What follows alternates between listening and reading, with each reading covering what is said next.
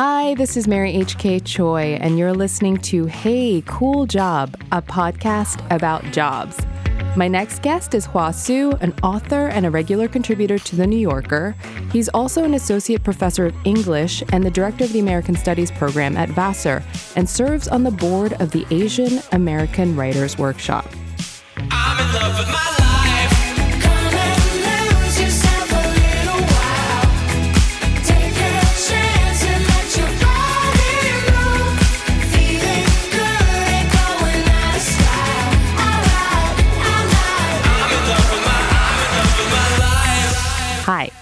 Hey, Hey, how's it going? pretty good. Right on. Wild day, but uh, it's really awesome to be here. Yeah, it's definitely like dumping snow, and everyone was very scared about the subway. But we're all here in one piece, which is great, um, or in three pieces because we're three people. Um, so officially, you may be the most highbrow sounding person who's been on the show so far. But Um, definitely the most boring, I think. No, no, no, no, no, no, no. Uh, actually, the funny thing about highbrow or any brow is that your your book, A Floating Chinaman: Fantasy and Failure Across the Pacific, was actually on like the New York Magazine approval matrix as highbrow brilliant. How did you feel about that? That felt incredible. I mean, that was one of those things where, and you too are a published author, right? Well, soon to be, but yes. Yeah. And I feel like there are certain things you see sort of coming up in the world, and you're like, oh, that'd be really cool. And the approval matrix was one of those things where I thought, if I could somehow sneak this academic book into the approval matrix, that would be better than getting reviewed or something, you know? So it felt amazing. I'm sure. I was I've been on the approval matrix too, but I was lowbrow really. and it was for recapping House of Style on MTV. So it's a kind of a different thing. But the thing I wanted to say was that I feel like you're kind of low key all brow brilliant because you do write some pretty low adjacent stuff. Like you've written about like the Kardashians or like sports related Kardashian adjacent interests. So all sports is lowbrow, basically. No, I feel like, well, actually, no, but your voice for Grantland stuff is totally different. Mm-hmm. It's like a lot more just like stream of consciousness and just like, I don't know. It's it's funny like to think about you having this like academic life and then writing for Grantland for everything about like, um, like a Tim Dog eulogy, for example. And a- it, and it turned out he wasn't actually dead, which was kind of embarrassing. Right. It's amazing what penicillin on wax will do for your health. um, okay, so we're both really old, is something that I've established. Um, when people ask you what you do, do you tend to say you're a professor or a writer and why? Uh, I, I guess it depends on who I'm talking to, but I usually probably talk about teaching more because that's the more stable job I have. It's like the most jobly job. So you're like, you'll know yeah, what this I is. think that's the thing where if if everything, I don't know, like if uh, publishing ended tomorrow, like I would still be teaching. So I think Yeah. it's easier to. It, that's where like the benefits come from to be very Asian about it. So. Mm. Right. right. The health benefits, Yeah. the cachet. Um, yeah, but like you also write for like the most blue chip people ever. Like the New Yorker is so serious. Like that font. The fact that like focusing has two S's, like that place is so serious. Yeah, I, I actually, I actually was just editing something earlier today with focusing in it with two S's, and I was like, that looks really weird, but I guess that's just how we do it. That's how much swag they have. They're just like, this is how, this is what it is for us. And you're like, oh, okay. You know, like, did, was there any like learning curve in terms of like getting used to the way the New Yorker works? Like, they have like a certain way that they like to tell stories. Um, you know, so I've been freelancing, kind of writing on and off for uh, maybe like 17 years. And during that time, I've written for a lot of different publications, worked with tons of great editors. And weirdly, it's a lot easier for me to just kind of merge with the New Yorker style because it's a lot easier to mimic. Uh, like when I was writing for Grantland, I actually had a really difficult time keeping up because there were so many people whose voices were just, I think, way more interesting than mine. And so I think it just kind of pushed me as a writer, and it was like a really interesting challenge. But it's a lot easier to write the kinds of things I do for the New Yorker, where I understand the like the language and sort of how ideas flow more. Does that make sense? No, totally. But that's interesting. I don't think it would ever occur to me that you writing for the Grantland was actually more difficult or challenging or stretched you in a different way. Because for me, I'm all like super voice, like glitter, like, ah, don't ask me any questions. like, there's no exposition or facts. Ha. And then I'm out, you know? And that's why it's like 800 to 1100 words is like my like spot. Mm-hmm. But yeah, I mean, like the New Yorker relies on, they never let you back into facts. Everything is like pretty linear. I mean, mm-hmm. not like, not like they won't like, you know, just plunge into a piece or anything Yeah. like that, because the writing largely is like beautiful. But it never occurred to me that like almost being casual and like breathless and like having all those like clauses in your sentences just like tripping up over each other would be harder for you. It was way harder Ah. because, um, you know, at Grantland, and I really loved being part of that. Um, you know, that we would do these things like shoot around or the triangle, where it would just be people riffing over what happened the previous night, and writing like a 200 word blurb was just really it was it like caused me way more stress than probably it's it it would it would make sense right because it was just sort of like 200 words on like a game you went to but knowing that like Jason Concepcion or Chris Ryan or all these people who have these um you know they're just so like effortlessly hilarious it was like a really daunting challenge whereas I think you know having been in academia having taught for a while like I'm used to having to explain stuff to people or having to help people understand things that are kind of complex or more difficult. So that's a lot of what I think I do at the New Yorker. Not necessarily that it's just like explainers, but I think a lot of it is just trying to unpack something and just sort of um, kind of re-articulate to someone. And I think that's just a different challenge than what Grantland was. No, it's incredibly inclusive versus like kind of The New Yorker is the, inclusive. yeah. I mean, it's, it's it's like inclusive if you have an intellectual curiosity about certain you know things Yeah, and yeah. whatever. Um, and a type of temperament and perhaps a little bit of walking around money. But yeah. Yeah, that's what I meant too. I didn't mean like so you grew up in the Bay. I did. What were you like as a kid and what were you into? Um, so I was born in Illinois, lived in Texas for a while. Shit, where in Texas? Uh, Plano. Oh shit, like Frito-Lay town? Like isn't Is it? that yeah. I don't. I I know nothing about it Hmm. other than um, it was in Friday Night Lights. It's also I think where Yoo-Hoo is from, but continue. Wow. Yeah. That's wild. Um, I'm having like real, a real sliding doors moment now. My hair is short in this one and not in the other. Yeah, totally. Um, so Plano, Texas, and, And then Richardson, which I guess is near Dallas. yeah, yeah. I mean, I have no idea. I mean, Texas is huge. yeah, it is But so you were in Texas for how long? long enough to insist that my parents call me Luke and like want cowboy boots. And I guess I started talking with a bit of a southern drawl. Did you y'all everyone to death? I still y'all people just because I went to college in Texas and part of high school. in fact, my favorite sort of um, mashup is the did y'all, the whole y'all Mm, yeah, yeah, yeah. of it. That's good. It's efficient. yeah, know? totally. Um, but I think my parents just wanted to change, and I think they also, and, and it's always hard to tell because I think your parents are constantly revising the narrative Of like the struggle or whatnot. Yeah, yeah, yeah. but they would always talk about how they were a little disturbed by how Texan I was getting at a young age. So they were like, "Oh, we'll just move to California since there's more Asian people, there's more job opportunities." So we were in Southern California for a while, but I spent most of my life in the Bay Area, mm-hmm. Cupertino. Oh, oh, so your dad was in tech.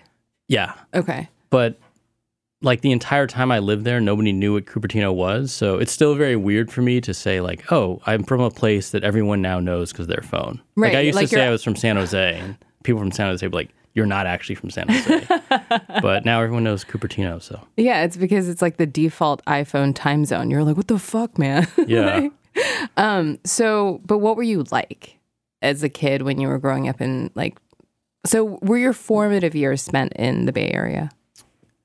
What is that? I have no idea. I was just, as I was saying, I was like, you're, you're going to ask me a follow up on this. Like, what were you a teen or preteen? Yeah, like probably I don't know, like nine to eighteen. So. Okay. So that's yeah, that's, solidly that's like, formative, yeah. right?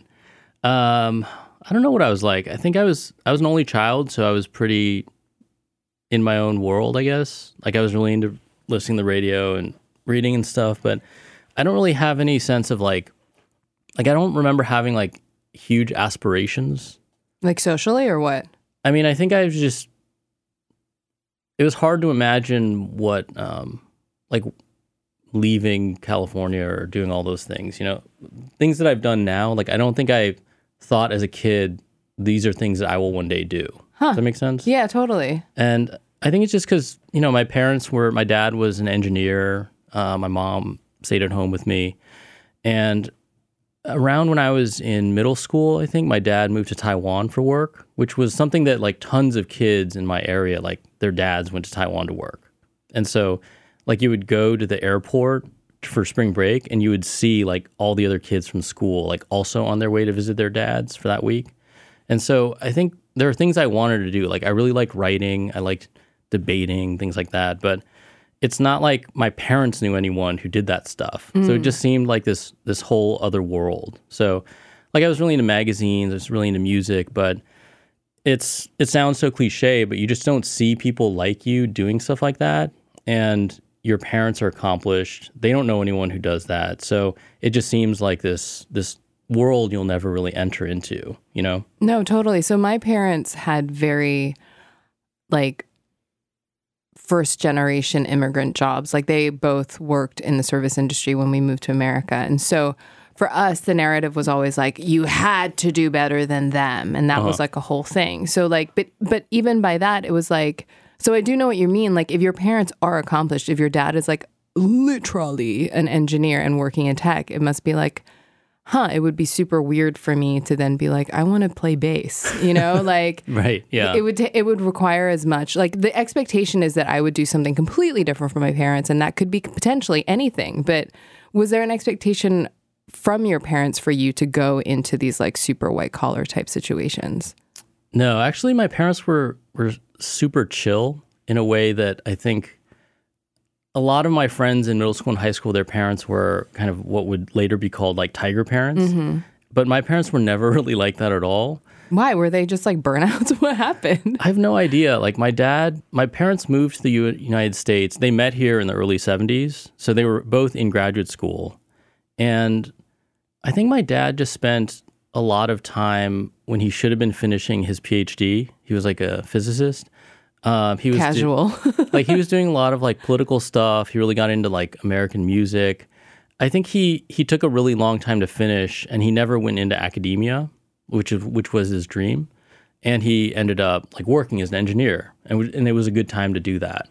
And so I think he just I don't know. I think they just never really had a sense that figuring out a plan and following it from like the, the time you're 14 was really going to like do anything. Stick, yeah. Do you speak to your parents in English? Um, yeah, mostly nowadays. Really? Yeah. Do you speak fluent Mandarin? Um, uh, no. Okay.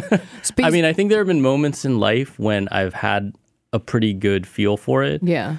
but you know, I just don't really do it as much now. So, like when I was driving my my in laws back from the airport the other night, it was just it was a real struggle. Yeah. It was the erosion is quick. yeah, it was just deeply humiliating. you know, like No, but that's wild. Um, but yeah, so I have to speak Korean at home at my house, but I never argue in Korean because Mm, yeah. I'm just like, why would I just lose? You know, Yeah, so it's like I definitely interject the mo- the that. more poisonous invectives. um, so who? I mean, you write a lot about pop culture, but who was like the first person you stand for, where you were like, oh my god, like you are an icon to me, and it can be like any anyone, like sports, music, actor, whatever. wow, that's a huge question. I know, but like the, Um, the okay, but the, the the the thing is, the trick is answer with the first person that like popped into your head. yeah, clearly no one jumped in, jumped to my head. Um, I don't know. What would you say? Kate Moss. Really? Yeah. That was you. You've thought Boom. about this a lot. Well, I made up the question to ask, so I could, I could think about it beforehand.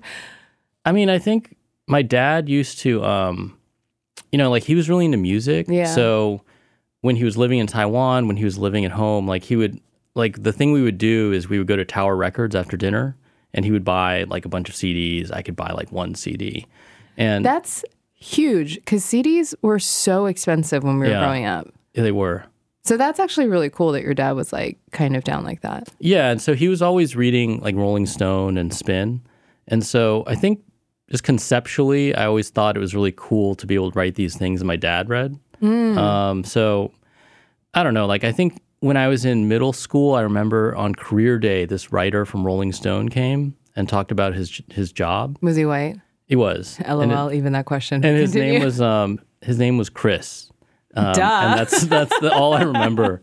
And if you Google like like Rolling Stone writer '90s Chris, like 50 people come up. exactly. But and I think he was. But I think it was funny because he was really trying to just floss. So even though we were all in seventh grade, he was like, "Yeah, I was just hanging out with this guy like Ethan Hawke or something," and nobody knew who that was at the time. Right. But I just thought it was the most interesting job that I heard of that day. So I didn't necessarily stand for him, but I just thought the idea of being a writer was really interesting. I just had no idea like how one became a Right, writer. right, right, know? right. And so I think I just looked up to my teachers instead.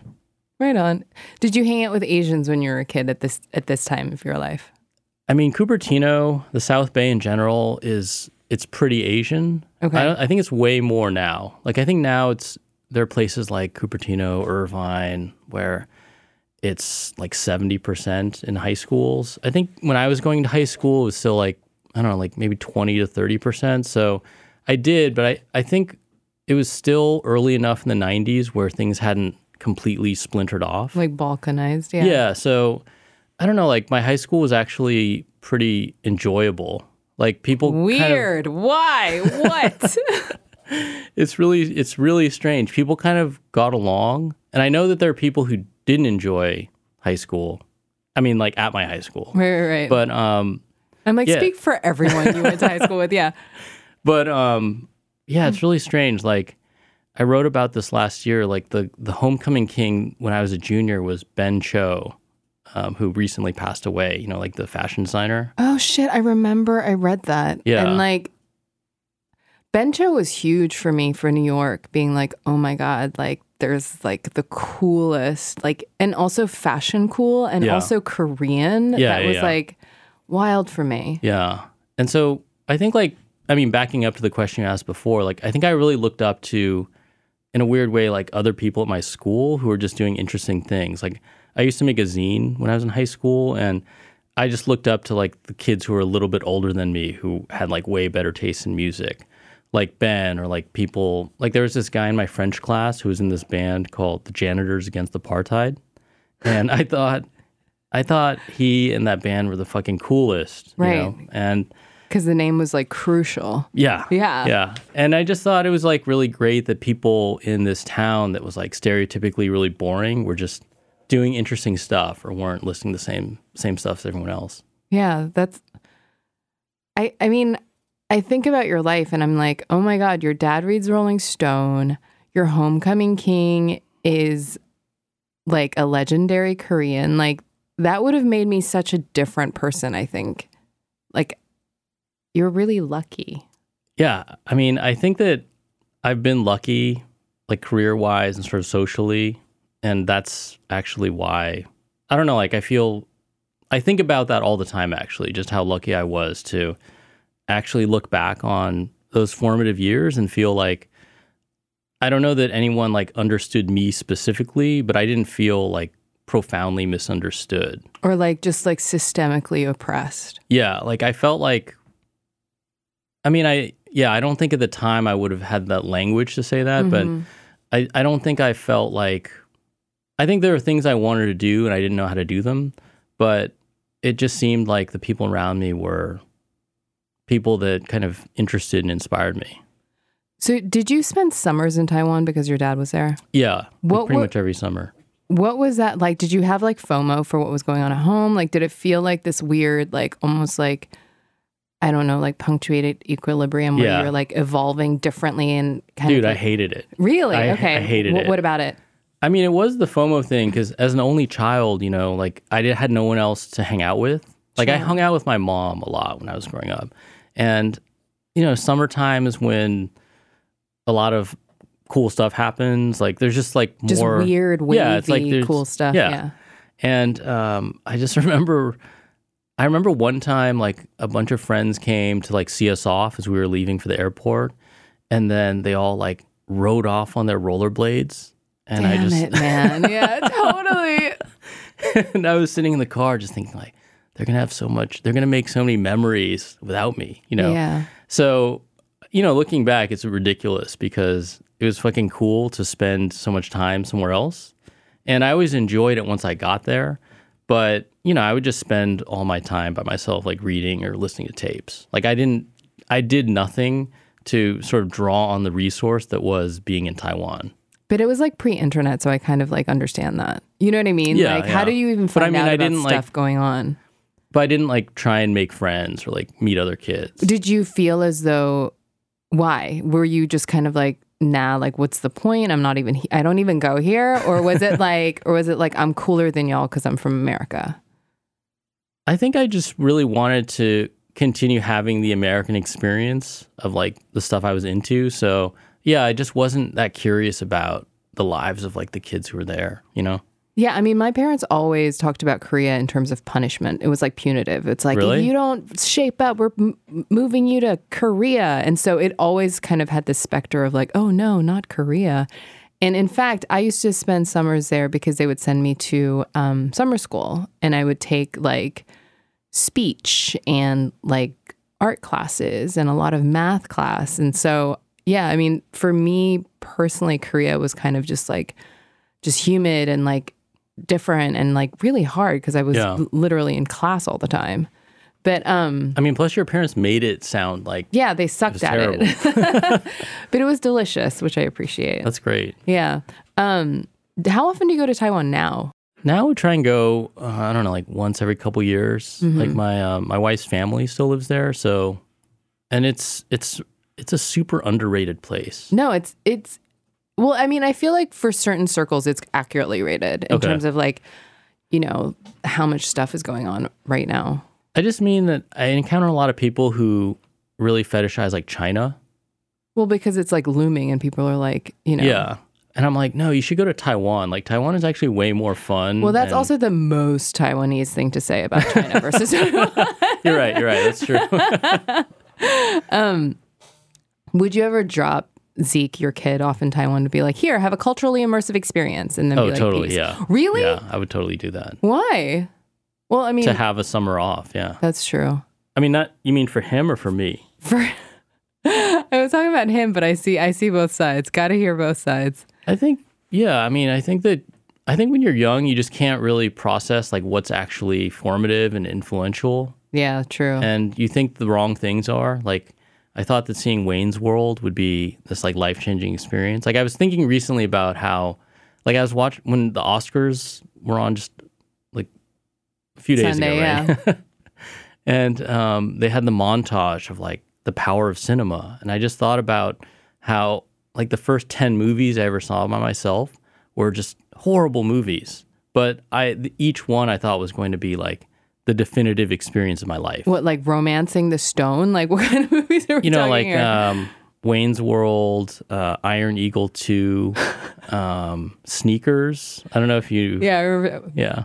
Big Trouble in Little China. Yeah, Um, and so like those are the experiences I thought I was missing out on being in Taiwan, but being in Taiwan was in retrospect it was actually really important for me. Did you have a lot more freedom in Taiwan where your where your dad was like, yeah, go go hang out and do stuff, and then just come back whenever?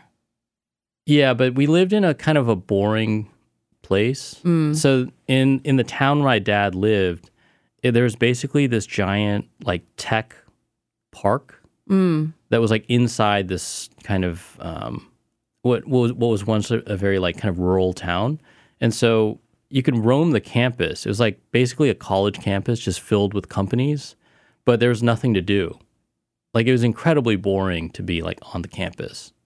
So I mean, I had freedom, but there's like nothing to do. Right, right, right. You're like, this is actually hermetically sealed from Yeah, the outside like the world. only thing to do was to go to the 7-Eleven and read. 7-Elevens are the best in Asia, Yeah, though. There's They are. trillions of them, and they're all delicious, and they all have everything, which is really nice. Um, like even like SIM cards, which is very Yeah. clutch. And actually, I think you can pay your taxes. You can. You can pay your bills. You can pay taxes. You can hail a cab. Like the 7-Eleven in Asia, they, they're doing it right. They are. you know? It's like it's like IRL Amazon. It's like Jeff Bezos just owns your Yeah. soul through 7-Eleven. So you went to Harvard? I went to Berkeley Oh, um, for undergrad. oh, you went to Harvard for grad school. Yeah, So Berkeley's a great school. I loved it. What made you decide to go to there? And you were a poly. Berkeley? Yeah, you were a poli sci major.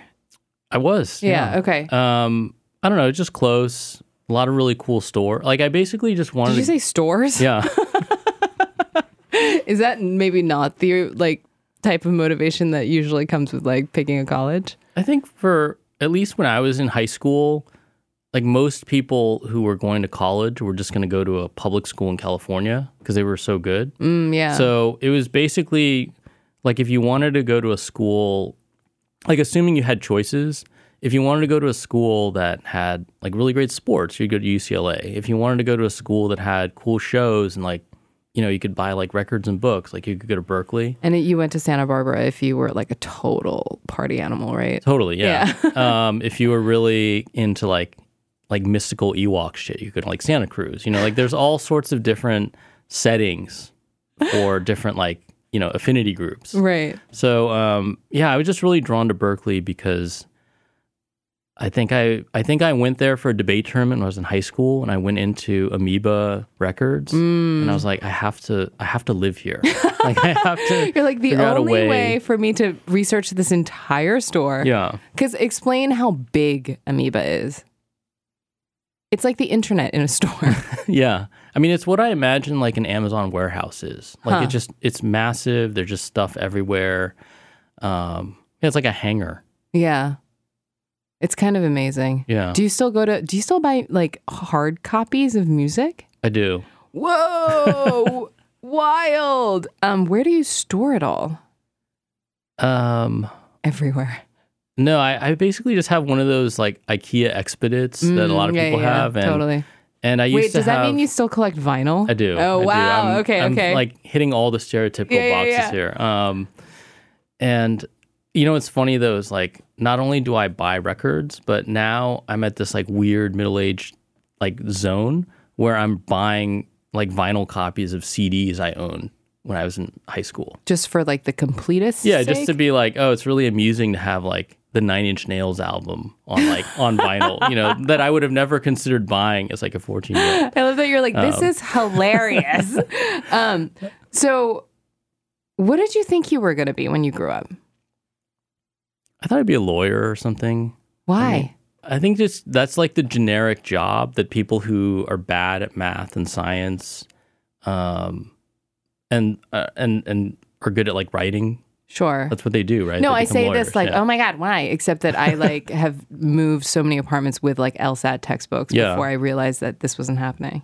I mean, I think it's this is gonna sound ridiculous, but it was actually pretty recent that I stopped thinking like oh, I could just go back and take the LSAT. Sorry, I'm not laughing at you. so you thought that that you're like, oh, this is like a thing that I could eventually do. Yeah, But but like you have you have like nine safety jobs basically. Like you have like all the jobs. You're bogarting, you're hoarding so many good jobs. like if you were also to become a, a lawyer. So, you know, as far as like how you got your start in teaching, how are you like, oh wow, I can do this and I don't hate it? And and actually like how many days do you teach? Like what classes do you teach? So I went to grad school because when I was in college, like I wrote a thesis and my thesis advisor was like, Oh, you're pretty good at this. If you want to go to grad school, you should Go to Harvard. go to American Studies in Harvard. He was he this guy like hated Harvard, but he's like, the American Studies program is really cool and it would appeal to someone like you. So I ended up going and Was it hard to get in? yeah, I mean I it's Like It's I'm very- picturing like a montage Okay. or like Eye of the Tiger, Thrill of the Fight, where like you're like, you know, No, well, it's very, it's really unpredictable, right? Because with the PhD program, um, like programs usually admit maybe like five to 10 people a year. and it really depends on the fit. So if there's someone at that school who does exactly the thing you want to do, teaching already, like they can mentor you. And they'll say like I want that kid because I can create this protege. Right? But if you were if you want to do something that that school was really bad at, then even if you were this dope student, they wouldn't necessarily want you in their program because they're sort of on the hook for you for the next like 5 to 10 years. Does that make sense? Yeah, totally. So I wanted to do, all I knew is I wanted to do something like Asian American, and I didn't really know what that was. And it just so happened that at Harvard that year, like there was this like assistant professor who was also like doing Asian American literature. And so they thought, well, he doesn't have anyone to work with. Why don't we admit this guy who also wants to do Asian American literature, which was me. So when I showed up and took a class with him, he's like, oh, we were supposed to meet. Like, you're the person who's supposed to work with me. I'm the person who's supposed to work with you. You make it sound like Russian nesting dolls, where you're like, same, same. It kind of, it kind of was. It was, was it like, was it uh, like awesome? Was did it did, did it feel like oh like I am being received and seen accurately? no. You mean, you mean that moment Well, yeah, when you were yeah in that moment in graduate school, we were like, oh my god, like you know, like they sent the signal and here I am and it's nice. It felt cool, but it was also kind of weird because I thought there's only two of us, and if we don't get did it, along, Did it feel racist? Um, not not as much as I probably made it sound. but I mean, I think what I, know was you trying did to kind of make it seem like these like white overlords, like ooh these two, and then put you guys in a bucket. no, well, I think I think what I was trying to convey was just that a lot of times with these programs, it just comes down to the fit. So if you if you really fit in with what they're trying to do, with the kinds of research they want to oversee, then you're going to have a leg up. So like I went to Harvard, but I actually wanted to go to like all these other programs that I didn't get into. So So you, your your your your safety school was Harvard is basically what you just told me.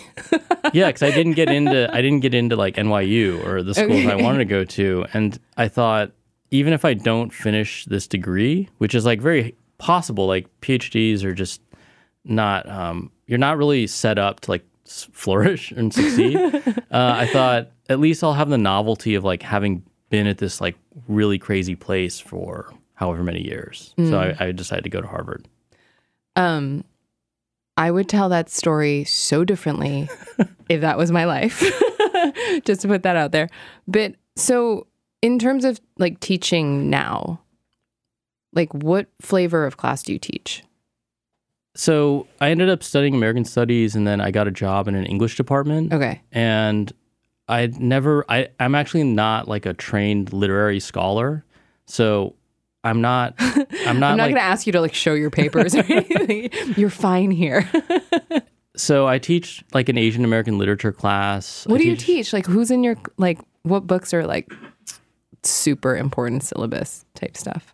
Um like Maxine Hong Kingston. Okay. She's awesome. Um Jessica Hagedorn, uh Chang-rae Lee. I, it's pretty generic. It's like every Asian American literature class probably has shares like 70% of the same stuff. I think maybe the only things that I do differently are I teach sometimes like zines or comics. Um, for a while, I would teach Tao Lin. Huh. Just because I wanted to know. How it would be received? Yeah, like I was just really curious Yeah. because I taught him once and like the entire class was like really enamored with him. Oh, so it works everywhere. Sorry, that, that just sounds besmirching, and I didn't intend for it to. But you know what I mean? Like, well, it was it was interesting because I was like kind of ambivalent, but I just I just put on the syllabus because I'm like we should read something really recent, and all these students who you know like kids who didn't say anything all semester would say like this this book like represents like how I think and how I speak like this is this is like an incredible work, and so I kept teaching it year That's after year just to just to see kind of just to see that happen, you know. Because I didn't think that would be the book that people would gravitate toward or the author, but, But there is something so galvanizing when you're sitting in a classroom and you find something that re- like that vibrates on your Totally, frequency. yeah. It's like, and when you're young, that that like blows, that splits your gourd wide apart. It's like Yeah. the galaxy brain meme. You're just like, what? yeah, So that's that's amazing. That's that's awesome. yeah, it's really it was just weird because like I don't necessarily think of his writing as the kind of writing that people gravitate to because like it speaks to their soul, you know? Like when I teach Woman Warrior by Maxine Hong Kingston or like Chang-rae Lee's Native Speaker, where the there are these passages about like what it's like to grow up like Chinese American, but also having this like version of Chinese America or Chineseness um, sold to you on TV. Like those are the things that I thought would speak more to students because they spoke more to me. Yeah. Um, so I think that's one of the things I really like about teaching is just you you don't really have you you don't really know what's going to resonate until you get there. No, it's true. I mean, it's it's kind of like how I feel about most of YouTube. I'm like, really, this unboxing thing for Mm-hmm. Yeah. this like lol toy that comes in this weird ovule capsule has like 84 million views, and Yeah. i- instead of being like, oh, this marks the end of civilization, I'm like, amazing. Yeah, like, I totally agree. but why? And Yeah. like that. No, that's definitely fac- fascinating. Um, so it's weird actually. Like I, I think about teaching, and I always think of like some white dude in like a tweed jacket with like elbow patches and all that stuff. But then when I really start thinking about it, it's like you teach, Roxane Gay teaches, Julianne Escobedo Shepherd teaches, like Mm-hmm. Yeah. all these people who are, who I like really stand for for their writing, and even like someone like Shea Serrano taught like science for nine Yeah, years, yeah. and I'm like, I don't know. It's like kind of cool if if you if it never occurred to you to pursue teaching, and say you're talking to someone who's like, oh, like I don't know what I want to do with my life. What would be an indicator that maybe teaching is actually right for you? I think one thing about teaching is like I didn't like teaching when I started. I actually really didn't like it um, because as a grad student, you're not really teaching your own classes. But then I think once you once you grow comfortable with your own approach and you have your own kind of ideas that you want to impart, um, I mean, I think the thing that you need is just a sense of humility that the impact of your work will never really be that obvious to you. Does that make sense? Yeah. Like, Or you're not going to see that like frisson of electricity where where you foist your tastes upon someone Yeah, and they're like, "Oh my god, I appreciate this accurately." yeah, I mean, I think that one of the things, I think nowadays, and I'm going to sound like I'm 100 years old, but I think it's, there are just so many things we do day to day where we kind of get that instant gratification or that instant. Even the phrase instant gratification just makes me feel like a real old, but um, I think that there's just Um, it's just called life. yeah, totally. But you know, like it's pretty easy. There, we have metrics for quantifying so many so many things that we do and sort of the impact they make. So I think with teaching, you just you just have no idea what someone is going to do with something you said, you know, or a comment you make. And I think that's the thing that you you have to you have to want. You know, just sort of having that faith that whatever it is you're doing in the classroom may or may not affect someone, and that effect won't really ever be evident to you. Oh yeah, weird. You know, So like you'll never be able to call which mustard seed is going to sprout. right? and yeah. like when or if and who and like how or Yeah. what came of that. So I mean, you could argue that there is definitely like I mean, you have to be pretty generous to be a teacher, I feel. Like it it does speak to kind of like a lack of ego, much more so than you would think, I think.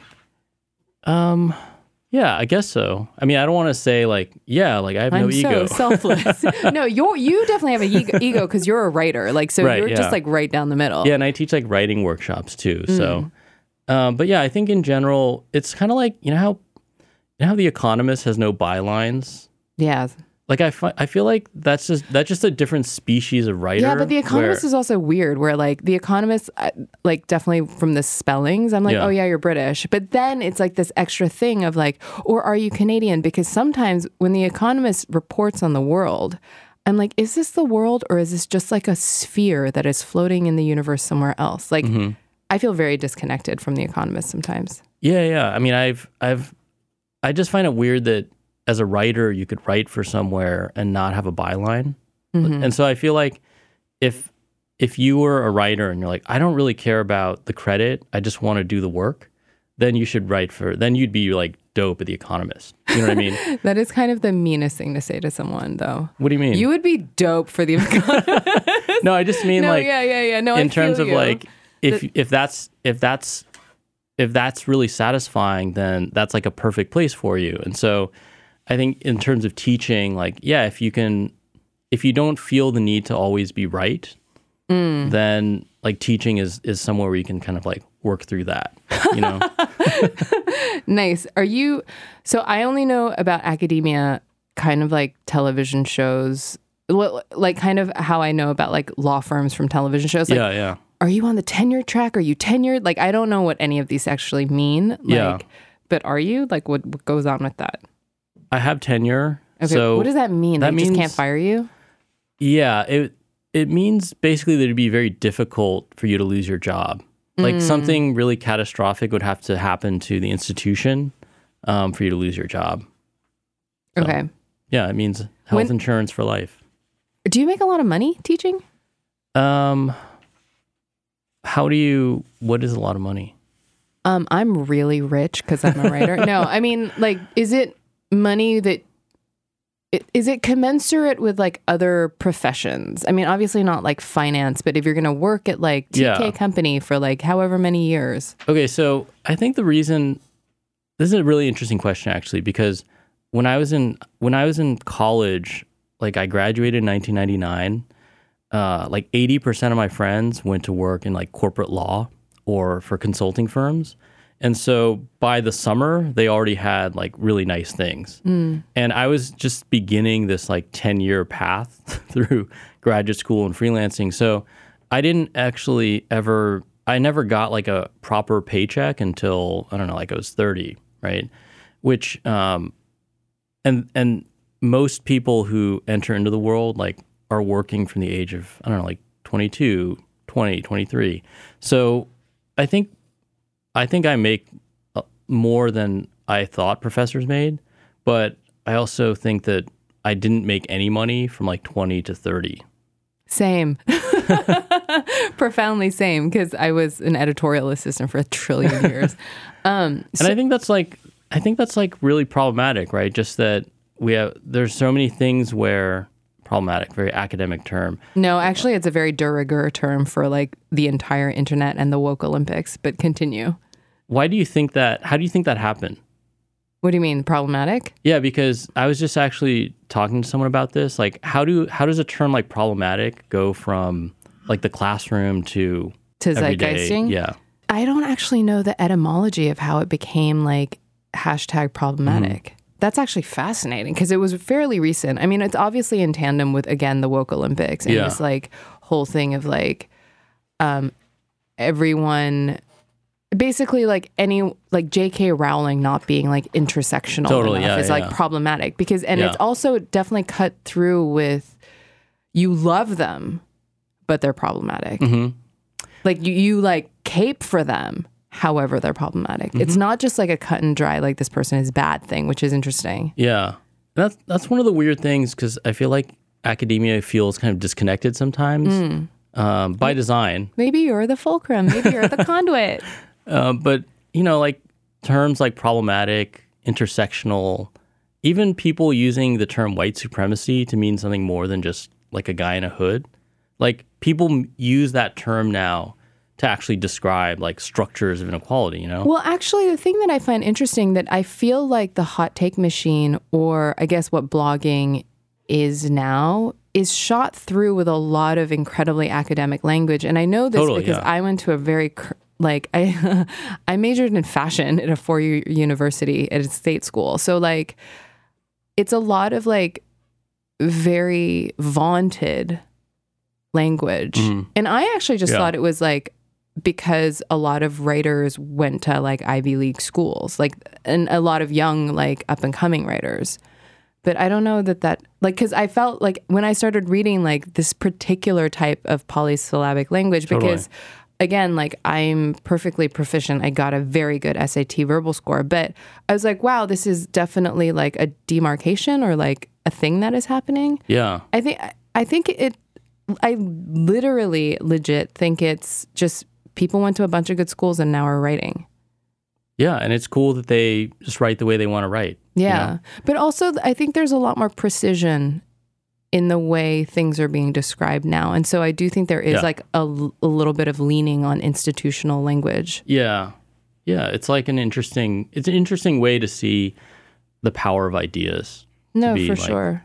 Very like, Communicable. yeah, I mean, yes and no. I mean, this kind of goes to my next point or like this next portion of our podcast. But did you see that um that Instagram supercut where it's like everyone takes the picture of the Tower of Pisa the same way where it looks like an ice cream cone and like everyone takes the same picture of like the Torre Eiffel and like all this stuff and it sort of speaks to the incredibly flattened human experience of travel and how we're all essentially taking the same photo and sending it up to the cloud instead of just experiencing this moment and the marvel of world travel. Have you seen that? no, So it's just it's exactly what I'm saying. It, it feels very Black Mirror. A lot of mm-hmm. people are just kind of like, ugh, yuck. But and you know how also you you're a music writer.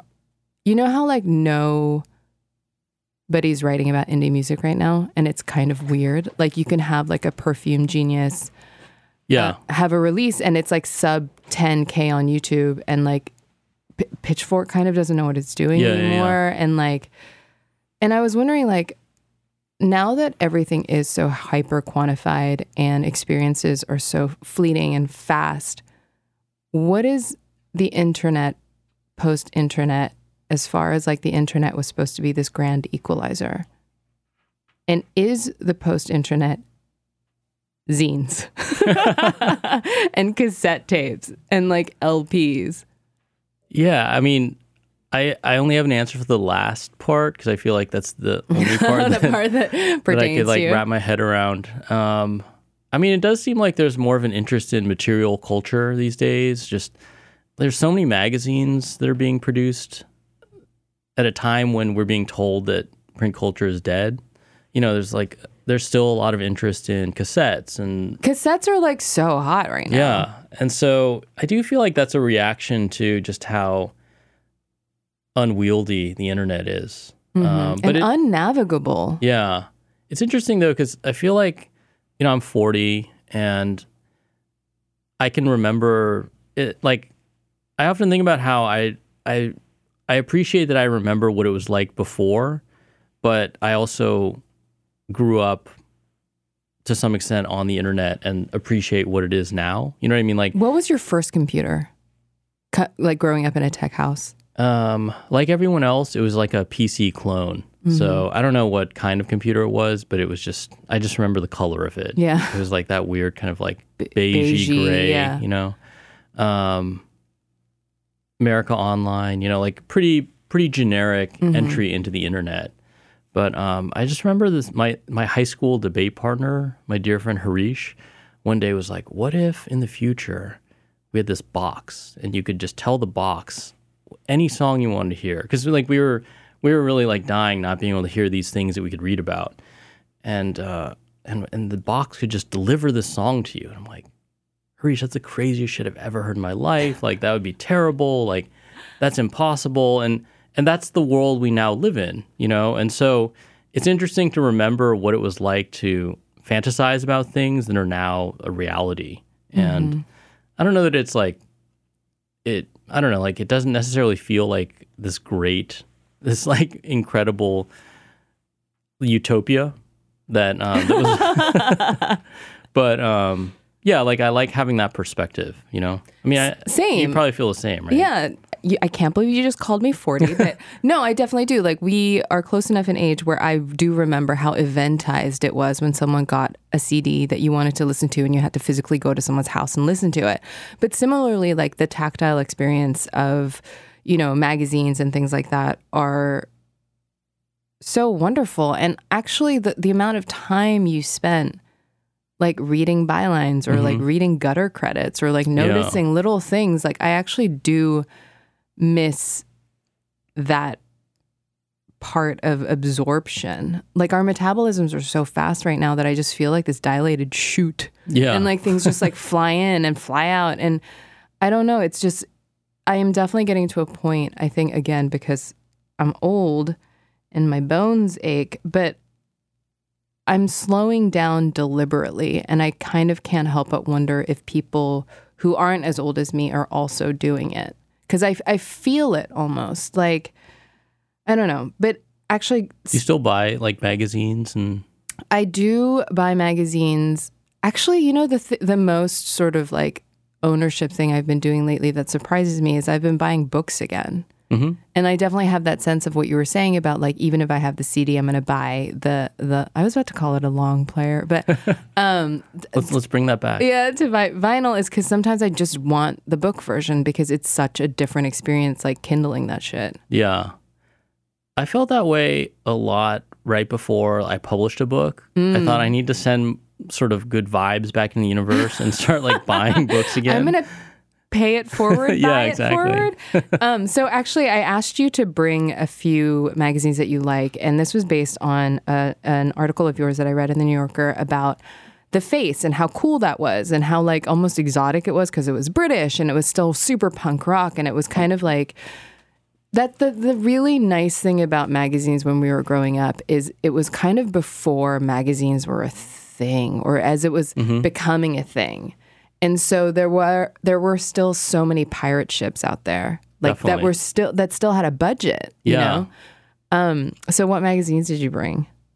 Um, so most of my magazines are actually in California, but I, I just brought a few that I, that have made the move Okay. over the past ten years. is that Uh, an old school classic details like circa like yeah? Bill Cunningham so this shooting is for like uh, the details July '92 music issue Holy smokes. with uh, Anthony Kiedis and Lady Miss on the cover. Hell yeah, that's such a time. Yeah. Oh man. he was such a dreamboat. Yeah. One of the original dreamboats.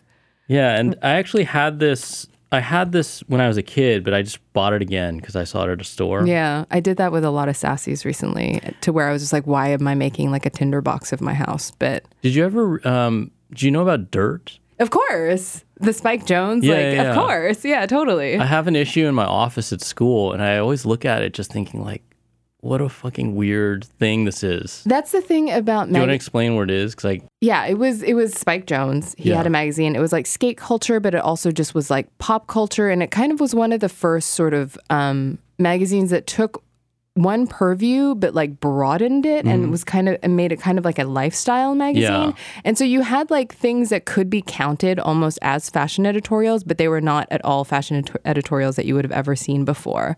And it was skate, but like it was also just so cool that you really like I didn't like I never bought Dirt and it actually is a couple years older than I am. But definitely when Sassy came out and that was just like hand in hand like the Yeah. sister publication to Dirt, I was like absolutely yes. yeah, Um.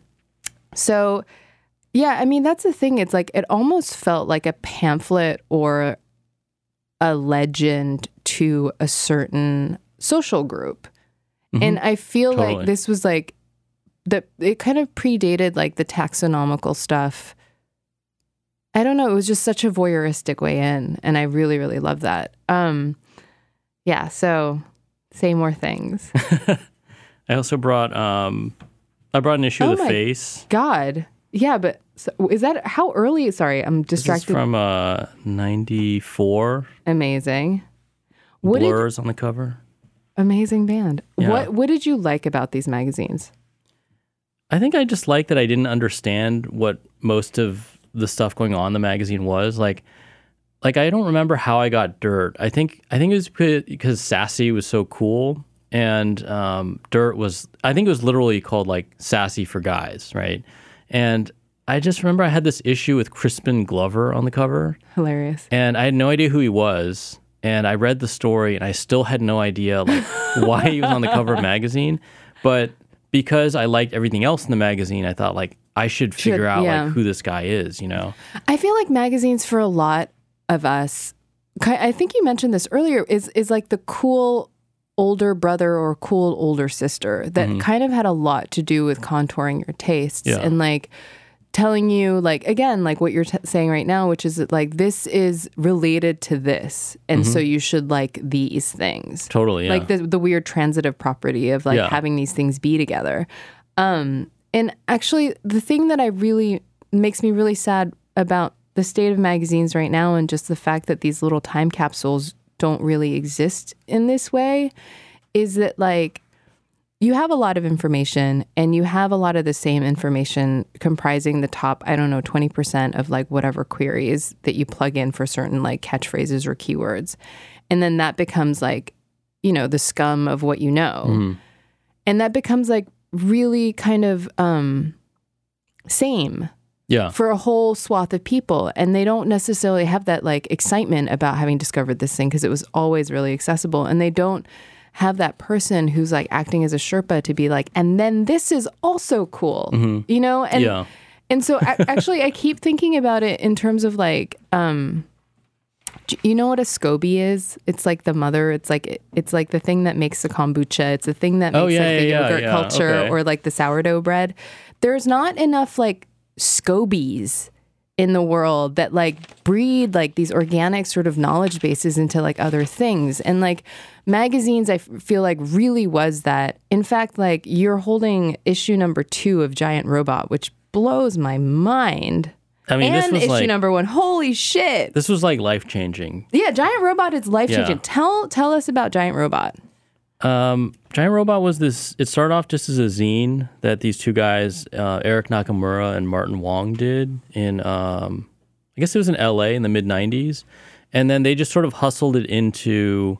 It was never a glossy magazine, but it was like an actual magazine for a while. And the coolest thing about it was just, I think, growing up as an Asian American, not really seeing people like in the culture doing stuff. Um, I don't know, like they were just these two guys who had really interesting taste.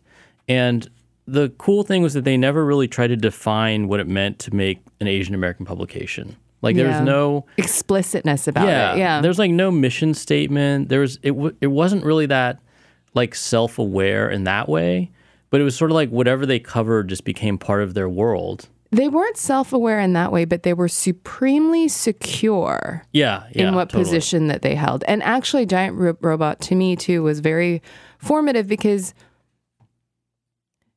it was Asians being really cool Yeah, without that much overt effort. totally. Yeah. And that was like a flavor of coolness that really, to me, felt outside of my reach because at a certain point, like growing up, I think I conflated coolness with like, you know, Western American culture. totally, yeah. And oh, totally. like in the same way that like someone a, a friend of mine recently said to me she's persian or iranian and she was like oh i always equated being bad or breaking rules with being american hmm. and so like i kind of had that same thing but like this was like giant robot was about like artistry and this like amazing asian agency yeah. where they like these people were just making art and like that blew my mind It was so cool. I mean, I, I remember, you know, like the question you asked earlier about like the first first people I like really stand for. Mm-hmm. Like I do feel like there's this weekend where I was like on this panel in Davis and I met the two dudes from Giant Robot and they're hanging out with their artist friend Dave, who turned out to be like David Choe. And yeah was like- problematic fave yeah. Yeah. And I was like, you guys should just come to Berkeley and hang out at my apartment. And they're like, let's go. And it was just this magical weekend where I'm like, these guys just do whatever they want. wait they went you guys Yeah. hung out Yeah. have and it you was written about this no, but it was like uh it was What the fuck, man? You should write about this. We need a zine and you should write about this. yeah, let, let's do it. Because this I would is totally this is so cool. and it was like uh you, in my mind I was just like I can't believe these guys want to hang out with me. You know, I am just some random college kid who makes a zine called Hella, you know, like which like nobody read, but so it was like yeah, it was just and uh it was just a really it was incredible and I remember Eric said to me something like he made a film and he said you know, in life, as long as you, if you try to do something really big that you don't think you can do, like it will change your life forever, regardless of whether it's good or not. And I was that that sort of became this thing that just kind of drove me through the next few years. You know, just thinking about how these guys had just hustled the zine into this thing that had, you know, they created their own culture around them, and it was just it was just super inspiring. And then it became a store and then Yeah. yeah, everything. Um it that kind of like calls me back to what you were saying about being a teacher and never knowing which mustard seed will like fruit. Oh, totally, yeah. Because I wonder if he remembers saying that Yeah, I don't know. the thing that like changed your life and became your north. yeah, totally. um, So Yeah, I mean, maybe you know, the thing that I really love about magazines, especially like punk rock magazines that feel zany but aren't. Like I have the first issue of Lucky Peach here. Mm. I have an issue of Ego Trip here. Oh man, I know Greatest. the arrogant voice of musical truth, and this is, a- I mean, Ego Trip is amazing, and if you don't know about it, that that makes me sad because here is a magazine where you have everyone like their reviews section is like just everyone. You have like Mal writing a Yeah. review. You have like Miss Info writing a Totally, review. yeah. You have like Riggs Morales who now like does all the A&R at like Atlantic wrote a little tiny review. Like Dave Bry, Dave Tompkins, like all these people and they're all in one place and like that's and obviously the internet has that, but I do and nobody goes through the front door of the internet and like expects like this finite little like kiddie pool cul-de-sac of things to be in one place. But like there is such a pleasure in all of this being in one place. Like mm-hmm. they have you know this is like the dedication to like biggie smalls because this is like right when he died. And there's like three articles on him. And like one is even from like i believe lost tapes that like gabe alvarez had in his mom's basement or something. Like i don't know like if if the mechanism that drives how fast everything is is this like relentless force. Like you don't have this level of in- attention or intention or like depth on like any topic. And i feel like magazines in their heyday really was great. I mean they have like scarface interviewing i think the like someone from helmet. And Yeah. it's like They, they, have, have a Q&A with Punky, Punky Brewster. fucking Brewster. And like actually the even like the Punky Brewster thing is that like because Soleil Moon Frye, the actor who plays Punky Bru- Brewster, is like really good friends with Danny Boy from like House of Pain. So like That's wild. that's just wild. Like That's and wild. and that's the thing. It's like w- like knowing about this magazine lets me know Mm-hmm. the bonus features of how things came about. And there's so much like context. yeah. And like the lack of that in the internet sometimes does make me really, really sad. Um, so moving on, we're both huge fans of magazines. Um, I also just feel like they they weren't necessarily aspiring to do thing. I mean, it's just sort of a pre-viral moment. yes, where, and it's pre Endgame moment. Yeah. It's pre people branding themselves like crazy Yeah. moment, and like maybe we just sound like demented. even though they were like they were branding themselves. Yeah, but it wasn't- a way that you didn't really see you didn't see where it was going the Yeah. same way and the ways in which you did it it's like it's not like this metric of like they're doing this thing and now adsense is going to pay them a bunch of money at youtube or like instagram is going to verify them it's like it was a m- way more windy way to get there like the, Yeah. the rails aren't the same rails yeah, I feel like they were just doing it to be able to continue doing it. Yeah. Rather than doing it in order to like parlay it into something else. totally so you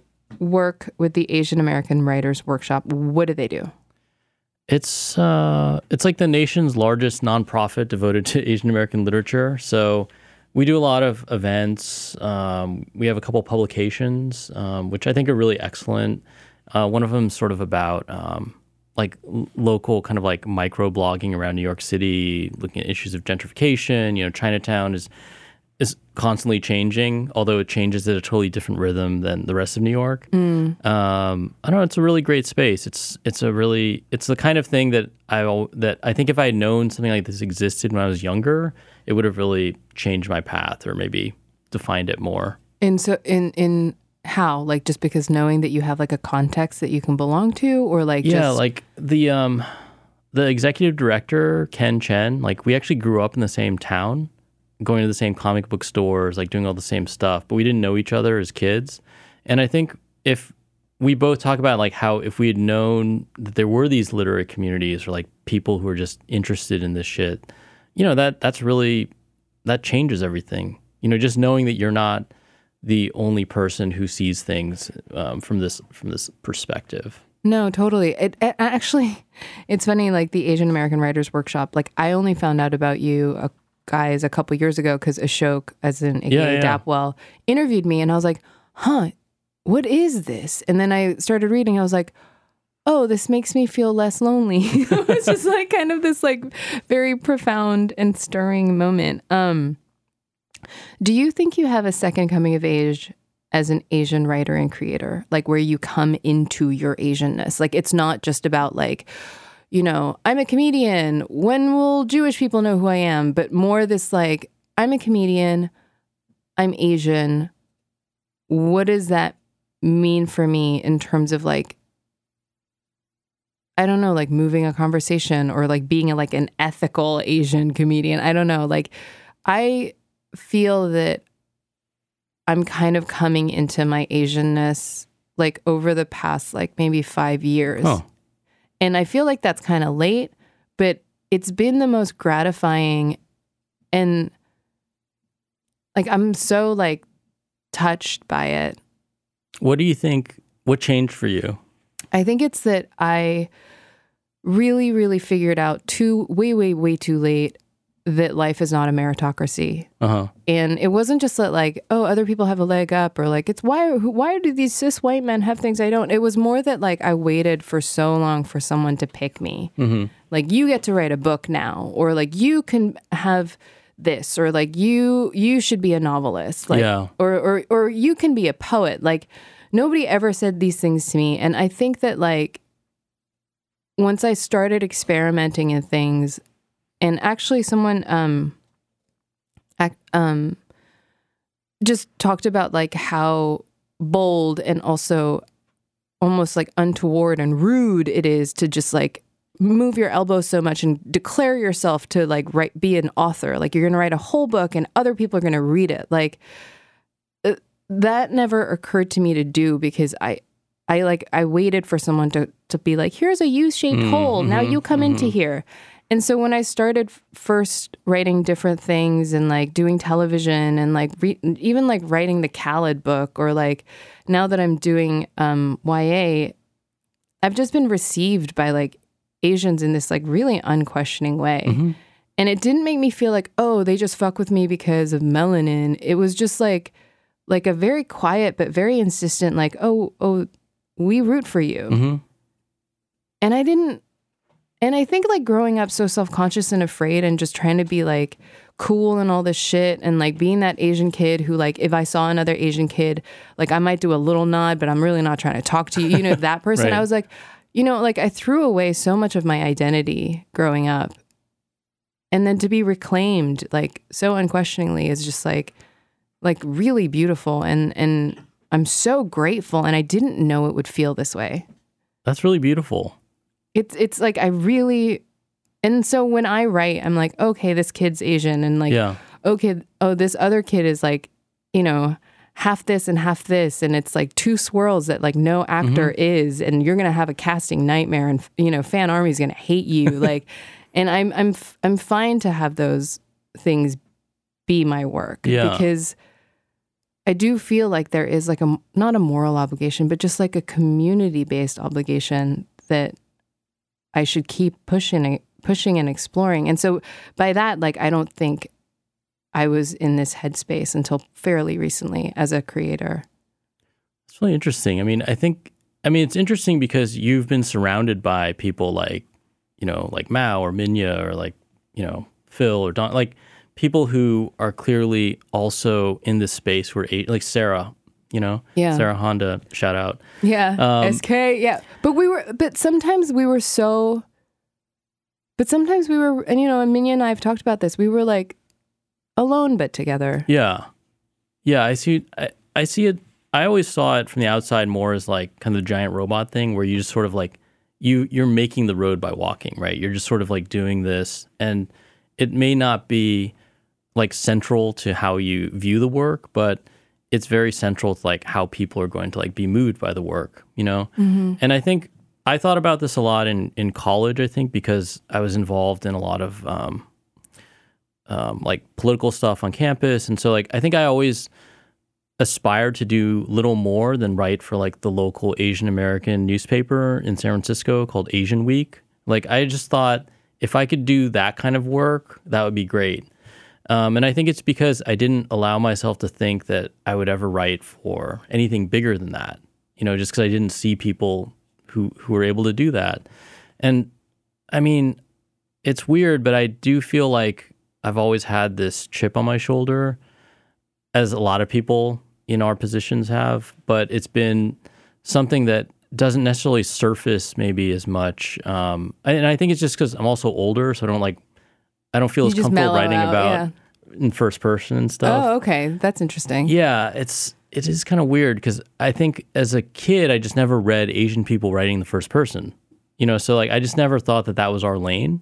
Mm. And but I remember, and I'm pretty sure I'm kind of butchering this memory, but I remember once hearing the story about how when my dad moved to New York in the 70s, like he subscribed to the New Yorker and he he like canceled his subscription after a week because he's like, I don't understand any of this shit. He's you like, know? I don't need to read 1,200 words on the, or 12,000 words on the loot. yeah. He's like, I really don't. He's like, this isn't really for me, you know? And so I think just that idea that, that like the words you put out in the world could make someone feel that way has always kind of motivated me in this, in this perverse way. You know what I mean? Just that, that, um, like I could do this thing now that once made him feel a way. Yeah, know? yeah, yeah. Um, That's, you know, that's, I think if my parents could read my work, it would change everything. mhm. I would feel differently about them dying. I would feel differently about just how to convince them that they did like a decent job. You know what I mean? Because it's like a really hard thing to like let your parents off the hook Mhm. without the gratification of them being able to know your work. You know, because like for them, I think that So they, your parents understand what you do? no, None of it.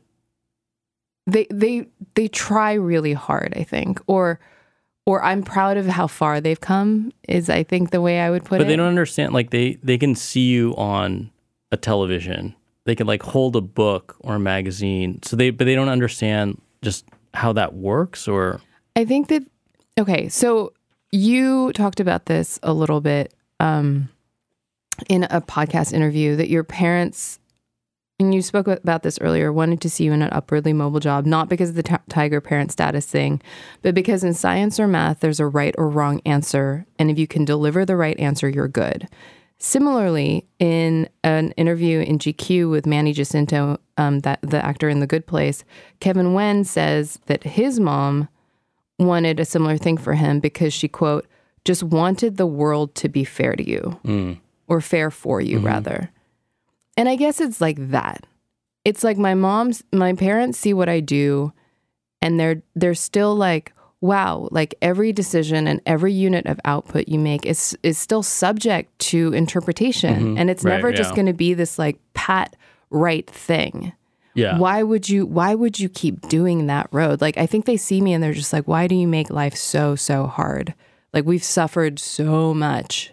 Like we still work like they both work in restaurants and they they you know they're they're harrowing like just you know like backbreaking jobs. And they're like why do why do you make your life so hard also? Mm-hmm. And so like i don't think that that's a thing that they can accept or just like or kind of like be restful about. Yeah i i feel that cuz i think that i think for my parents cuz occasionally like I'll write about them or I'll write about like my grandparents or something and in my mind I'm sort of like I'm telling our story like our story is now part it's like indelibly in the universe mm. now like like we deserve to be part of the story too.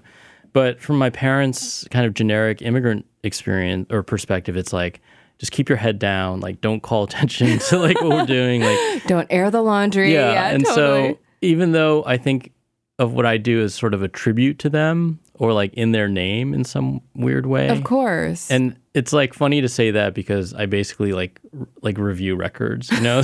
but you know, there's still some way in which I think. I mean, I have like a larger thing about like how all of my writing is like has been practiced. Like write this thing that will be more meaningful to me someday.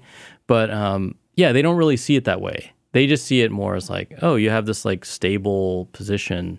They don't see it as like you were bringing some sort of like honor or like mystique to our our lineage. You The, know, the funny thing is, I do think I take some solace in the fact that, like, despite the language barrier not being such an issue for you guys, that we're both totally misunderstood by our parents. So, um, do you feel that you've suffered heartache because of the interpretive nature of this job? Or do you have like any experience where you're like, man, like that's still a sore spot for me? you mean um, Writing. probably more so teaching than writing. Really? Yeah. I mean, I think with writing, like by the time something is published, I feel like I just don't want to think about it anymore. And fiend, yeah, totally. yeah, you know, like that's why social media, like when when writing before social media, you would just sort of send something into the ether, and then maybe And then mic drop, yeah. yeah, and then maybe a friend would say like, "Oh, I read that thing," or, Or even better, somebody would write into the magazine Yeah. and be like analog comment yeah. on this piece of writing you did. Whereas now it's just it's sort of inevitable that you're just going to get the feedback within a couple days or Mm-hmm. minutes, and um, but by then I've I think I'm just moved on to something else. I think with teaching, I definitely have those moments where I I wish I could, you know, like I, I wish I could like teach a student again. You know, or I wish I wish I could. Um, I wish I hadn't like made the terrible joke that was like, like some bad like Michael Scott type comment in class or something. You know, like so. There's definitely. I think it's it's more of that, just because teaching is this ephemeral thing. Like nobody is nobody's like live tweeting a class. Like there's no record of what you did in that class, and so there's more pressure. I feel to like actually make it count and make it more meaningful. It's like a performance, Yeah. like a live one.